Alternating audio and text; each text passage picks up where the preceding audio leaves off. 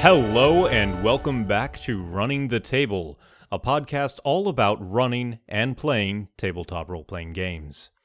If you would like to ask a question to me, your host, or any of my guests, please email them to rttpodcast at gmail.com or send them to Running the Table on Twitter or Facebook. As always, I'm your host, Keith, and today we will be returning to our talk on storytelling. If you haven't listened to episode 16, Telling Your Story, Part 1, where we started this conversation, I highly recommend it. That is a great place to start, and we will be continuing the conversation from that episode. In that episode, I spoke a bit on just how important it is to figure out your style of storytelling and making sure that you know what works for you and your players. Of course, it is just as important to try new things and know what doesn't work. So I highly recommend giving each new method or style you come across a try eventually. For now, though, I broke down four straightforward approaches to storytelling that I think are easily approachable for GMs who want to expand their repertoire a bit, and straightforward to understand the concepts behind. In part one of Telling Your Story, we discussed player driven and GM driven storytelling in tabletop RPGs. In rough terms, these are about driving the plot yourself through a story or narrative that you design as the narrator, or using player hooks and actions as primary driving points in your story. This puts the players in more of a driving role and hands over more control to them. I won't go into it any further than that, just to make sure that we have time in this episode to discuss the remaining two a balanced approach and game or world driven approach. Also, possible to refer to this as mechanic driven approach or setting driven approach. As with all four that I put out there, I hope that general concept of a game or world driven approach to storytelling sounds fairly straightforward. Much like a player driven approach uses player hooks, plots, and backstories to drive the story, and a GM driven relies on a narration style of storytelling, a world driven approach uses the setting itself or the mechanics of the game you are playing as the primary driving force of the story. Sometimes there can be an interesting choice for the more intricate world builders among us, or those playing games, with some very in depth rules, such as Pathfinder or some of the older editions of Dungeons and Dragons. When the world or game is so intricate that a story can emerge from a mechanic such as a broken down spaceship, the possibility of starvation in the wilds, or some other imminent danger that forces the characters to move forward, that's when a world driven or game driven story can really shine. It is important to consider that playing a more open ended, story focused game like Monster of the Week or Dread or any number of other games out there does not exclude you from running a world driven or setting driven approach, but it can make it more challenging. In those game driven instances, there is some built in or even optionally included mechanic to the game itself that aids you in driving the story by creating conflict and interactions with story elements. These can drive your player interactions with the story itself and create unique moments for your plot. In games which lack those mechanics, the onus of a world driven approach is entirely on the setting that you place your game in. For the less world building inclined, this can be a bit of a challenge. I actually recommend that if you feel like you may struggle with these, that you first read up on some of the environmental or situational challenges that other games may use as a source of inspiration for yourself and the story you wish to tell. However, for those who feel comfortable with their world building, it is possible to have situations and events within the world drive major portions of the story. A natural disaster, war, or some sort of unnatural phenomenon occurring can serve as the catalyst for major story points or character developments. It's easy to make political situations drive some quest hook or plotline, and it becomes ever more important just what the world level consequences of the quest outcome will become. When the players fail to save the king's advisor, it's ever more dire when that advisor could have prevented war or revolution. These are just some of the ways that you can drive the story through the world itself. And that's kind of a world driven or setting driven approach in a nutshell.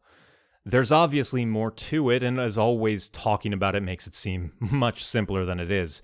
But I hope that that gives you a bit of insight into how to try your hand at a world driven style of storytelling. And that only leaves us with one left, all right? And that's balanced. Easiest to grasp the concept, and probably the most difficult to do. Balanced approaches are just that finding the perfect balance between other methods of storytelling that work the best for you and your players.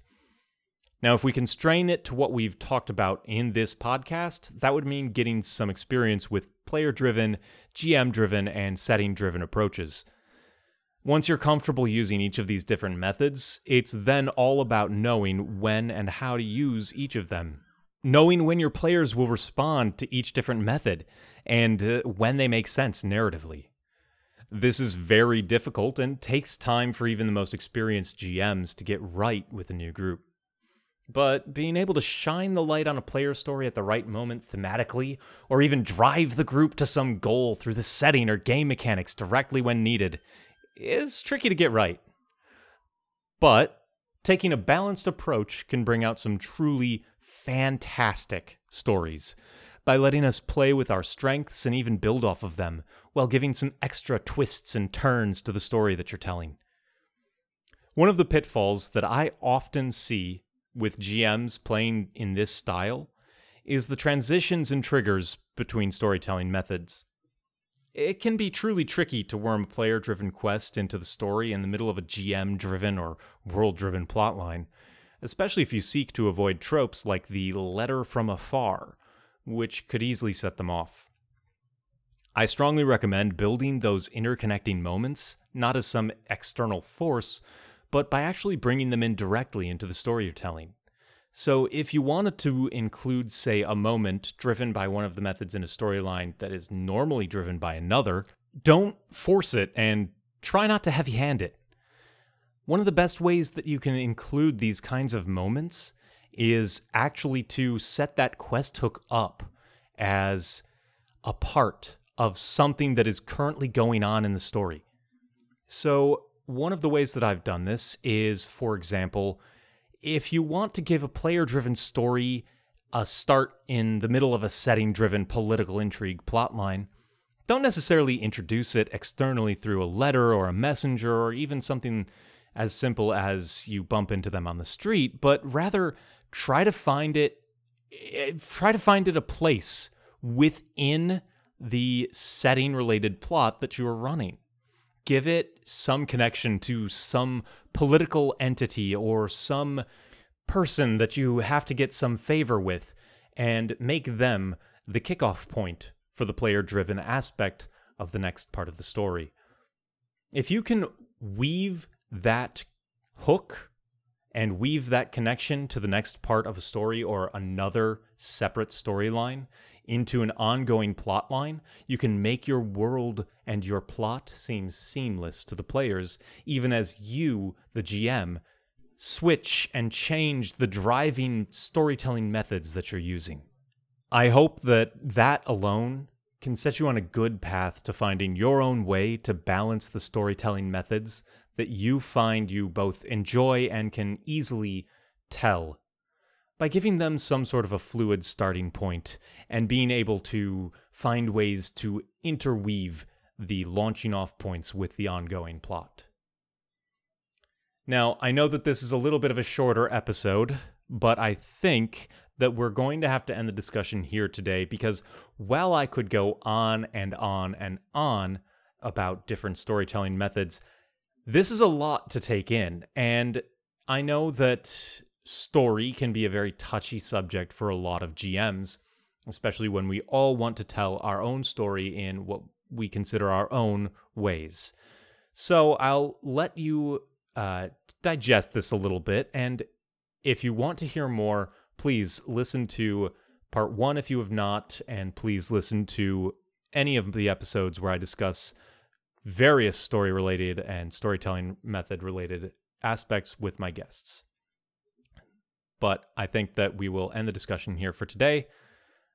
But again, there are always more things to share about storytelling, and I will always be happy to share them with you.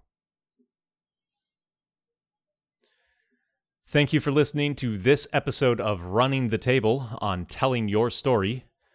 Please join me next episode where I will be joined by a very special guest, my friend Connor, the current GM of the podcast Experience and Gold. As always, if you find yourself with questions you want answered about anything tabletop role playing game related, please send them to rttpodcast at gmail.com. Or you can also reach me at Running the Table on both Twitter and Facebook.